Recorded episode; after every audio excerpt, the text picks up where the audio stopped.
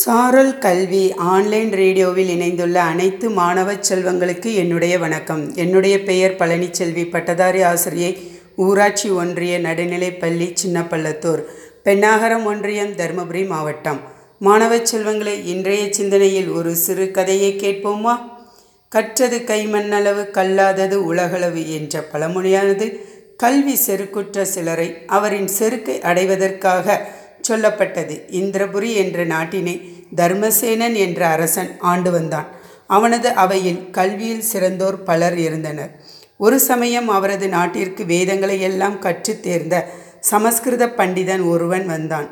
அரசவைக்கு சென்ற பண்டிதன் அவனிடம் நான் கல்வியில் சிறந்தவன். என்னை உங்கள் நாட்டில் உள்ளவர் யாரேனும் வாதத்தில் தோற்கடித்தால் நான் நாட்டை விட்டு சென்று விடுவேன். நான் வாதத்தில் வெற்றி பெற்றால் அரச பதவியை நீங்கள் எனக்கு தர வேண்டும். இதுதான் போட்டி. போட்டிக்கு நீங்கள் தயார்தானே? என சவால் விட்டான். அரசனும் போட்டிக்கு தயார் என அறிவித்து விட்டான். அரசவையில் இருந்த கல்வியில் சிறந்தவர்களிடம் நாளை பண்டிதனுடன் வாதத்திற்கு தயாராகுங்கள்.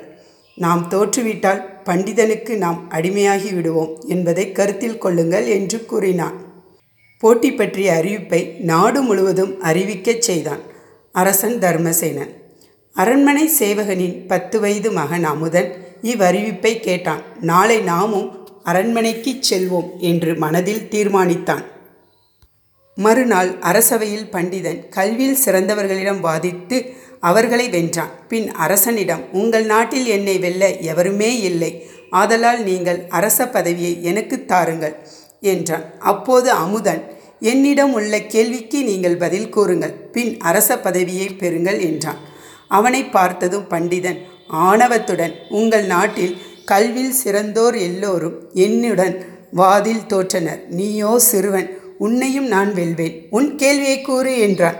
அமுதனும் தனது ஒரு கையில் மணலினை எடுத்துக்கொண்டு அதை பண்டிதரிடம் காட்டி என் கையில் எவ்வளவு மணல் உள்ளது? என கூறுங்கள் என்றான். இதை கேட்ட பண்டிதன் சிரித்தவாறே சிறுவனே மணலினை எண்ண முடியாது. என்பது உனக்கு தெரியாத? கேள்வியின் மூலமே நீ சிறுபிள்ளை என்பதை நிரூபித்து விட்டாய். இக்கேள்விக்கு எல்லாம் பதில் கிடையாது என்று கூறினான். அமுதனும் கேள்வியின் விடையை நான் கூறுவேன். நீங்கள் உங்கள் தோல்வியை ஒப்புக்கொண்டு இங்கிருந்து செல்ல வேண்டும் என்றான். சரி கூறு பார்ப்போம் என்றான் பண்டிதன். ஐயா என் கையில் ஒரு கையளவு மணல் உள்ளது. இதை கூட உங்களால் சரியாக கூற முடியவில்லை. தோல்வியை ஒப்புக்கொள்வீர்கள் தானே என்றான் அமுதன். ஆணவம் கொண்ட பண்டிதன் எதுவும் கூறாமல் நாட்டை விட்டு வெளியேறினான். நாம் கற்றுக்கொண்டது நமது கையினை போன்ற சிறிய அளவே ஆகும். ஆனால் கற்றுக்கொள்ளாதது உலகத்தினைப் போல பெரிய அளவாகும். ஆதலால் யாரும் எனக்கு எல்லாம் தெரியும் என்று செருக்கு கொள்ளக்கூடாது.